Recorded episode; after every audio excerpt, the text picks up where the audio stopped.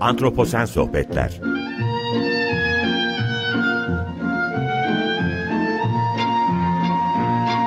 Hazırlayan ve sunan Utku Perktaş Merhaba herkese. Antroposen Sohbetler'de tekrar beraberiz. Her salı günü Açık Dergi'de saat 18.30'da başlıyoruz. Geçen hafta bir an böyle hızla başladık programa. Ben çok fazla programı tanıtamadım. 53. yanı döneminde Açık Radyo'nun yeni bir program Antroposen Sohbetleri ve ben Utku Perktaş programı hazırlayıp sunmaya çalışıyorum. Her hafta farklı konuklarla biyoçeşitlilik üzerine, biyoçeşitliğin evrimsel tarihi, günümüzdeki biyoçeşitlilik krizi e, ve biyoçeşitlikle ilgili problemleri konuşmaya çalışıyoruz. Hem küresel ölçekte hem de lokal anlamda da Türkiye ve Anadolu ölçeğinde konuşmaya çalışıyoruz bu programda. Konuşmaya çalışacağız. Bugün de geçtiğimiz haftanın bir devamı gibi tür çeşitliliği ve biyoçeşitlik krizini tekrardan biraz daha derinlemesine tartışmaya çalışacağız. Tür çeşitliliğinden gideceğiz. Geçen hafta biyoçeşitliliği ben tanımlayalım. Antroposen ne demek? Biyoçeşitlilik antroposen içinde nasıl değişiyor? Nasıl bir krizde? Bunları biraz giriş yapmıştık ve geçmişteki yok oluşlara bakmıştık ve günümüze biraz bağlamaya 6. yok oluş döneminin içindeyiz. Bunun bize getirdiği yük nedir? Bunları biraz tartışmıştık. Bu hafta da tür çeşitliliğine girip bunun üzerine programı şekillendirmeye çalışacağız. Bu haftaki konuğum Doğa Koruma Merkezi'nden proje koordinatörlerinden Özge Balkız. Özge hoş geldin. Davetimi kabul ettiğin için çok teşekkür ederim. Hoş bulduk. Ben çok teşekkür ederim davet için. Bu hafta evet, tür çeşitliliğini konuşacağız dedim. Öncelikle şöyle başlamak istiyorum. Yani e, bugüne kadar acaba bizim yaşadığımız gezegende dünyada bilim insanları ne kadar tür tanımladı? E, bunu esasında hani dinleyicilerimiz bu konuda ne düşünüyor, ne biliyor bilmiyorum ama benim hep derslerde de, üniversitedeki derslerde de üzerinde durduğum bir mevzu bu. Hep soruyorum öğrencilere ne kadar tür tanımlandı? Bugüne kadar bildiğimiz 1.75 milyon türe isim verilmiş durumda. Oldukça yüksek bir sayı gibi görünüyor ama öngörüler bunun esasında 11-12 milyona kadar ulaşabileceğini söylüyor. Eğer bütün dünyadaki hani tanımlanmayı bekleyen türler bütün habitatlara baktığımızda ne olup bittiğini anladığımızda bu sayının çok daha yüksek olabileceğini söylüyor. Yine bununla alakalı yapılan çalışmalar 2005 ve 2009 yıllarında e, Avustralyalı bir bilim insanı tarafından ortaya konmaya çalışılmış, işte yayınlanmış ve yayınlanmamış tüm veriler değerlendiğinde aslında sayının net olarak 1.9 milyon olduğu ortaya çıkmış bugüne kadar hani isim verilmiş türler anlamında. Ve tahmin edilen değerinde söylediğim gibi 11-12 milyon arasında olduğu tahmin ediliyor ama kimi çalışmalar, kimi araştırmalar bunun 30 milyona kadar da çıkabileceğini söylüyor. Geçmişe biraz baktığımızda hani fosil türler için bu sayı ne kadar olmalı? Bu konuda da en kapsamlı değerlendirmelerden birini 1986 yılında RAUP yayınlamıştı. Yaklaşık 250 bin fosil türünün bugüne kadar tanımlandığını ortaya koymuştu. Ama paleontologlar her yıl yaklaşık 2000 fosil türünü de literatüre kazandırmaya devam ediyorlar ve bu sayı günümüzde biraz daha artıyor. Şimdi böylesine bir canlı tür zenginliğinden tüm dünyada bahsedince ve bunların sınıflandırması söz konusu olunca bu canlı grupların teker teker hani bakacak olsak hangi gruplar hangi nerelere giriyor, nasıl sınıflandırılıyor, hangi başlıklar altında hangi e, şubeler altında hani bilimsel anlamda sistematik olarak düşündüğümüzde nelerin altında sınıflandırılıyor diye bakacak olsak yaşam ağacına biraz değinmek gerekecek ve yaşam ağacı genel olarak 5 ana dal içinde şekillenmiş durumda. Bunlardan bir tanesi aslında iki grup, çoğunu gözle göremediğimiz mikroorganizmaların şekillendirdiği gruplar. Bunlardan birisi Monera alemi yaklaşık 10 bin türle temsil ediliyor. Bir diğeri bir kısmını gözle göremiyoruz mantarlar, bir kısmını görüyoruz ama 72 bin türle e, temsil ediliyorlar dünyada. E, yine bir diğer grup e, tek hücreli canlılar. Yine bunları da gözle göremiyoruz ama bunlar da 80 bin türle temsil ediliyor. Daha sonraki gruplar bitkiler ve hayvanlara bakınca bu gruplar çok daha yüksek sayılarda tür sayısına sahip. Örneğin bitkiler 270 bin türle temsil edilirken yaşam ağacında hayvanlar 1 milyon 320 bin türle temsil ediliyorlar. Bitkilerin 235 bini de sadece çiçekli bitkilerden oluşmuş durumda. Şimdi bu gruplara teker teker hani girecek olsak bunların kaçı tehdit altında? Bugün antroposen dönemdeyiz, insan çağındayız. Nasıl bir süreç işliyor bunlar üzerine? Örneğin mikroorganizmalardan tehdit altında olan türler var mı diye e, biraz araştırmak e, araştırmak istemiştim. Biraz araştırma yapmıştım ama yaptığım zaman karşıma çıkan evet mikroorganizmaların da tehdit altında olduğu özellikle bizim de vücutumuzda bir sürü mikroorganizma var. İşte bir bitkinin de bünyesinde bir sürü mikroorganizma var. Eğer bitki ya da hayvan e, tehdit altındaysa bunların taşıdığı mikroorganizmalarda, bakterilerde ya da e, farklı mantar türleri de tehdit altına giriyorlar. Ama yeni yapılan bir çalışma e, British Columbia Üniversitesi tarafından ortaya konan bir çalışma şöyle diyor. Bakteriler önemli oranlarda aslında yok oluyor. Ancak dünyadaki daha büyük yaşam biçimlerini vuran kitlesel yani geçmişte meydana gelen o kitlesel yokuş, yok oluşlardan kaçıyor gibi görünüyorlar. Ve bulgular bu küçük taksonların, e, mikroskopik taksonların çok büyük popülasyonları nedeniyle nadir, nadiren öldüğü şeklindeki yaygın bilimsel düşünceyle de çelişen bir durum ortaya koyuyor. Ve e, bugün dünyada e, yaklaşık 1.4 ila 1.9 milyon bakteri soyunun var olduğu bugüne kadar geçmişi de işin içine kattığımızda söyleniyor ve son milyon yılda 45 bin ila 95 bin yok oluşla karşı karşıya kalmış durumdalar aslında bu mikroorganizmalara baktığımızda bu gruplar. E, dolayısıyla aslında antroposen dönemi ve bunun öncesi yok oluşları düşündüğümüzde bütün canlıları belli ölçüde bu yok oluşlar, e, yok oluş olayları etkiliyor. Diğer gruplar için durum nedir diye bakacak olsak bitki ve hayvanlar için özellikle endemik türlerin, dar dağılıma sahip olan türlerin tehdit altında olduğunu görüyoruz. IUCN bunu belli ölçüde dokümente etmiş durumda. Örneğin nesli tükenme tehdidi tüm amfibi türlerinin yani iki yaşamların yaklaşık %41'inden tüm memelilerin %26'sından fazlasını etkiliyor gibi görünüyor. Dolayısıyla küresel felaket sahnesinde özellikle habitat kaybı, avlanma, istilacı organizmalar, kirlilik ve en önemli noktalardan bir tanesi, en önemli tehditlerden bir tanesi de iklim değişikliği. Bunların parmak izlerini görüyoruz. Ve e, bunlara baktığımız zaman da e, yok oluşların özellikle bu bu etkilerin en e, belirgin olduğu yerlerde yaşadığımız gezegende tür zenginliğinin yüksek olduğu alanlar olarak ortaya çıkıyor. Şimdi ben biraz bu girişi yaptıktan sonra biraz burada durayım. Birkaç ilginç tür var aslında dünyada tehdit altına giren ama bu küresel ölçekteki tanımlamadan sonra tür çeşitliliği anlamında işte 1.9 milyon tür yaşıyor dünyada. Bunların büyük çoğunluğunu yaşam ağacı üzerine değerlendirdiğimiz zaman hayvanlar ve bitkiler oluşturuyor ve endemik türler özellikle tehdit altında dedim. E, bu küresel ölçekten Anadolu ölçeğini bunu biraz taşıyacak olsak Anadolu'da durum ne? Bizim kendi coğrafyamızda yok oluşlarla antroposen dönemle beraber özellikle insan çağının etkisini gösterdiği dönemle beraber neler oluyor? E, bunları biraz Özge'ye sormak istiyorum. Özge'nin fikrini almak istiyorum. Ne düşünürsün Özge? Önce şeyle başlayayım e, istersen.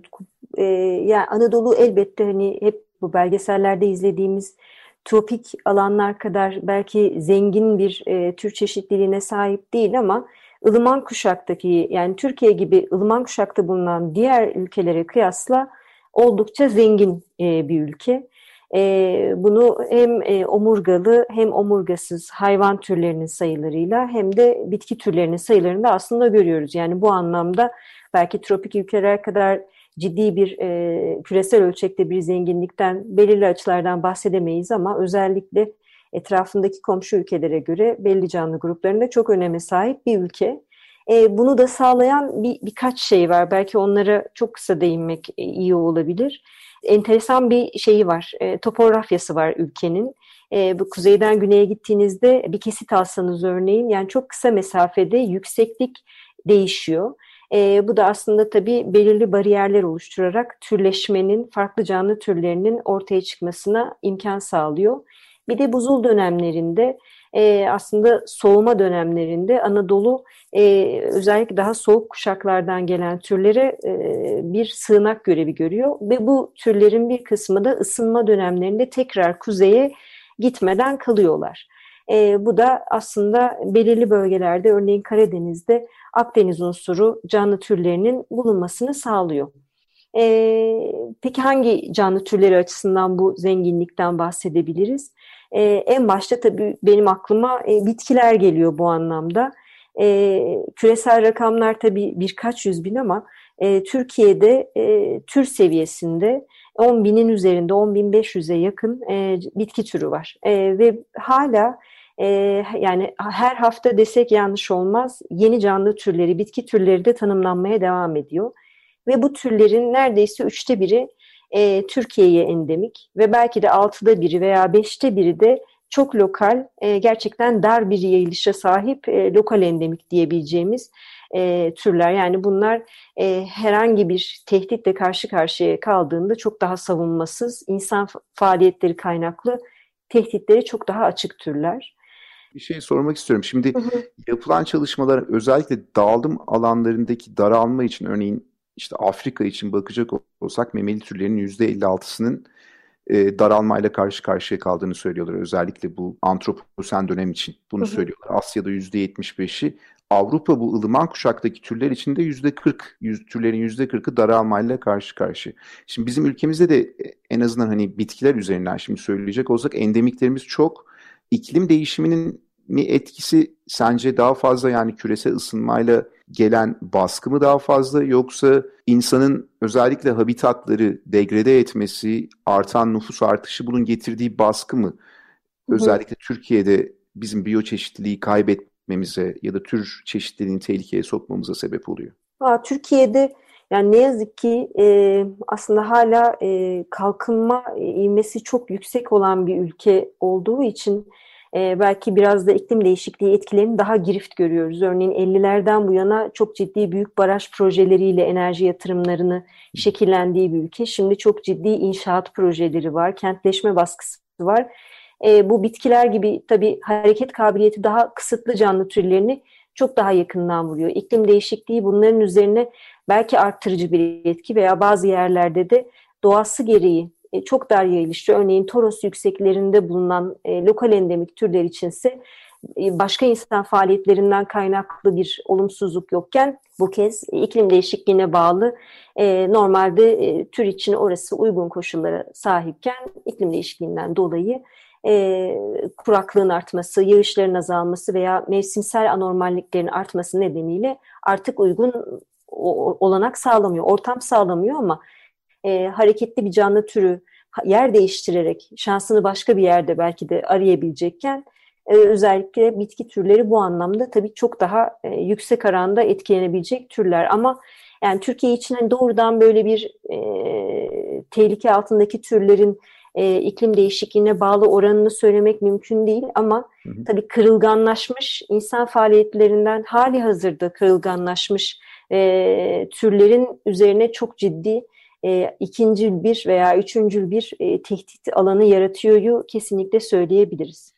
Benim hep aklıma gelen yani Türkiye'de özellikle e, gerçi dünyanın birçok yerinde belki ılıman kuşağa baktığımız zaman da ya da Akdeniz kuşağına baktığımız zaman da insan faaliyetleri özellikle nüfus artışının iklim değişiminden biraz daha önemli bir baskı yaptığını düşünüyorum. Mesela e, Anadolu için düşünecek olursak Tuz Gölü Havzası'nı düşününce bu bölgedeki nüfus artışı ya da tekrardan bu bölgeye yapılan göç buradaki taban suyunun çok aşırı kullanılmasına sebep olmuş durumda ve Tuz Gölü acayip bir endemik e, tür zenginliğine sahip bir alan.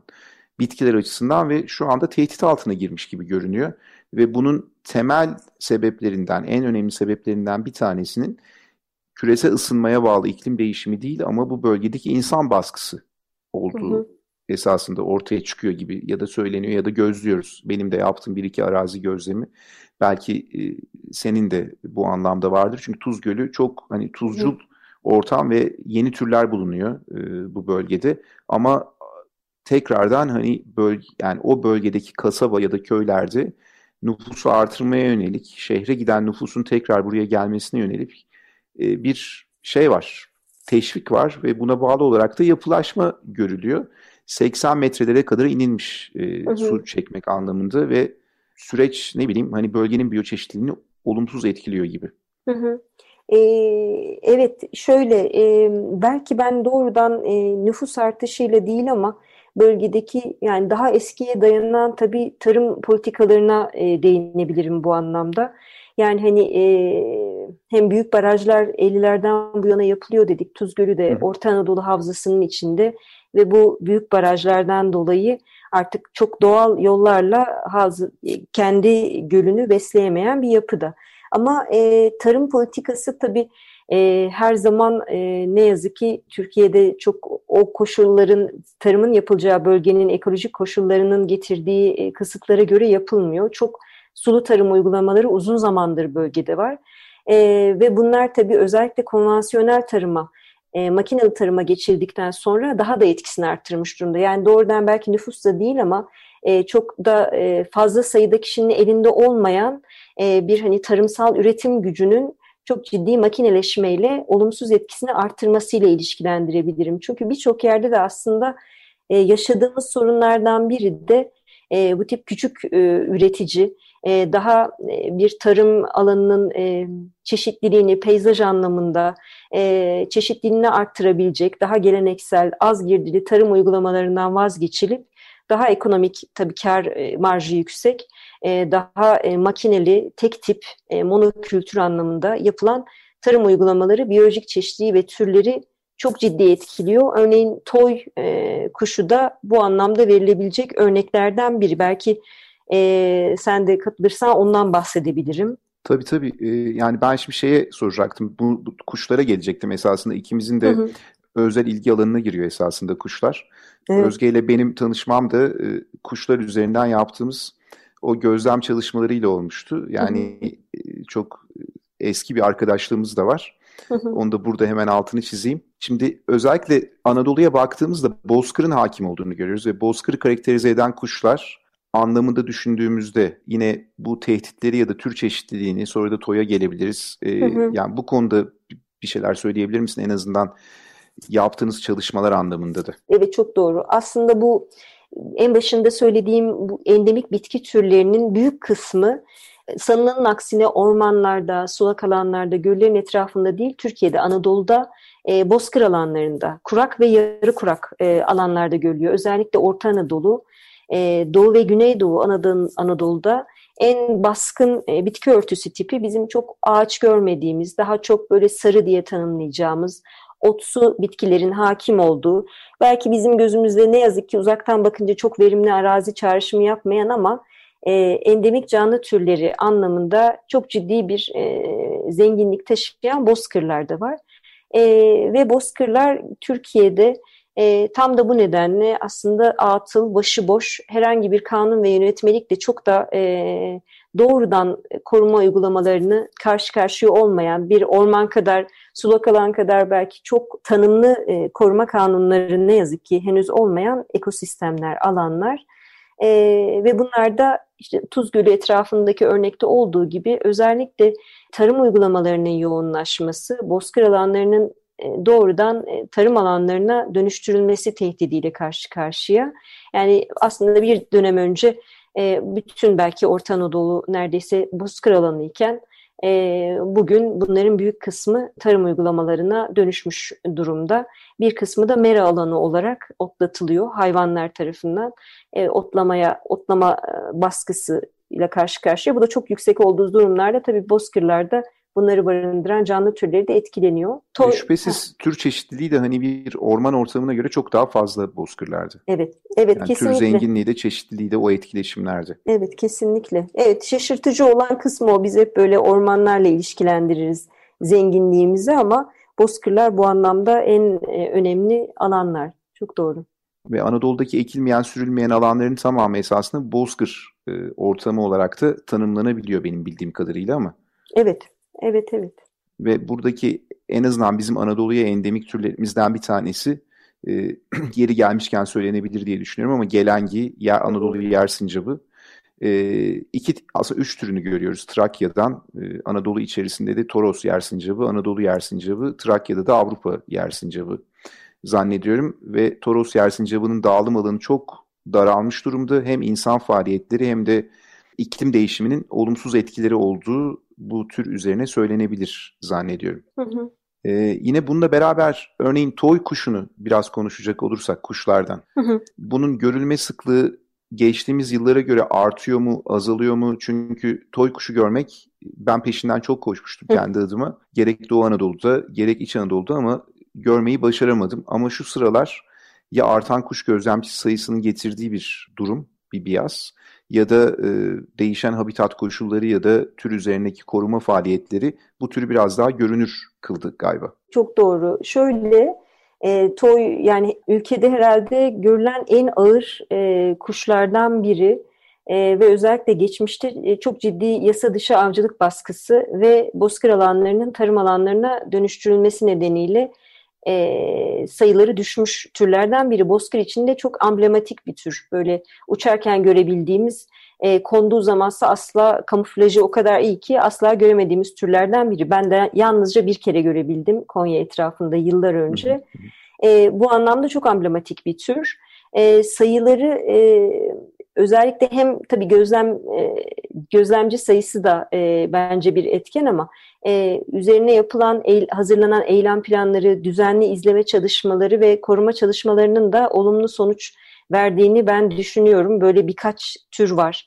E, mesela Anadolu yaban koyunu da gene bozkırın çok önemli, ceylanlar da gene bozkırın çok önemli türlerinden e, Anadolu'da ve bunlarla ilgili de gene uzun yıllardır yapılan e, eskiden dağılım gösterdikleri yerleri yeniden aşılama çalışması yani bu türleri e, belirli koşullar altında çoğalmalarını sağlayıp daha sonra geçmiş dağılımlarının olduğu alanlara e, tekrar e, serbest bırakılıyor. E, bakanlığın bu kapsamda çalışmaları var. E, bunların olumlu sonuçlarını görüyoruz. Ama tabii e, yalnızca türler e, bu kadar tabii tek e, yapılan çalışmalar e, karşısında çok da e, koruma anlamında olumlu yanıt vermiyor ne yazık ki. Yani tek tek tür çalışmalarıyla başarıya ulaşabileceğimiz fikrini de biraz aslında geçmişten bu yana kaybetmiş durumdayız. Yani böyle e, daha amblematik, daha görsel olarak çekici türlere yönelik çok tür koruması çalışması yapıldı geçmişte ama e, tehditlerin hızı o kadar yüksek ki artık biraz daha bölgesel, tematik e, ve biraz daha çok sektörlü çalışmalara doğru evet. da e, değişiyor yaklaşım. E, Habitatları korumaya istedim. yönelik belki de evet. farklı bütün türleri kapsayıcı şekilde koruma çalışmalarının yapılması herhalde en azından Anadolu içinde dünyadaki diğer alanlar içinde daha faydalı olacak gibi görünüyor ama belli tematik türler var işte kutup ayısı gibi. E, hı hı. Biraz daha hani romantik yaklaşabileceğimiz tabii varlıkları da çok önemli ama e, evet. Anadolu içinde aynı şey geçerli. Az süremiz kaldı zannediyorum. Hı hı. Kapatmakla karşı karşıyayız programı ama çok teşekkür ediyorum katıldığın için Özge. Ben teşekkür ederim. Ee, yani tür çeşitliliğini biraz bu şekilde yorumlamaya çalıştık. Hem küresel ölçekte hem Anadolu ölçeğinde ama antroposen çağının getirdiği baskı türlerin özellikle hem insan baskısı hem de her programda ben e, bunu dile getirmeye çalışacağım. Artan nüfus artışı bununla beraber de işte küresel ısınma, iklim krizi geri döndürülemez bir problemle bizi karşı karşıya bırakıyor. O da biyoçeşitlilik krizi. Bunu hem küresel ölçekte hem yaşadığımız coğrafyada belirgin bir şekilde görüyoruz. Çeşitli örnekler almıştım. Zaman yetmedi ama belki bir program daha bunlar üzerine konuşma şansımız olur. Ben tekrardan çok teşekkür ediyorum geldiğin için. Çok güzel bir sohbet oldu. Altını doldurabildiğimizi düşünüyorum. E, eksik olma Özge. Ben çok teşekkür ederim. Benim için de çok keyifliydi. Dinleyicilere de çok teşekkür ediyorum ve herkese iyi akşamlar diliyorum. Programı burada kapatıyoruz. Haftaya görüşmek üzere. İyi akşamlar. Antroposen Sohbetler.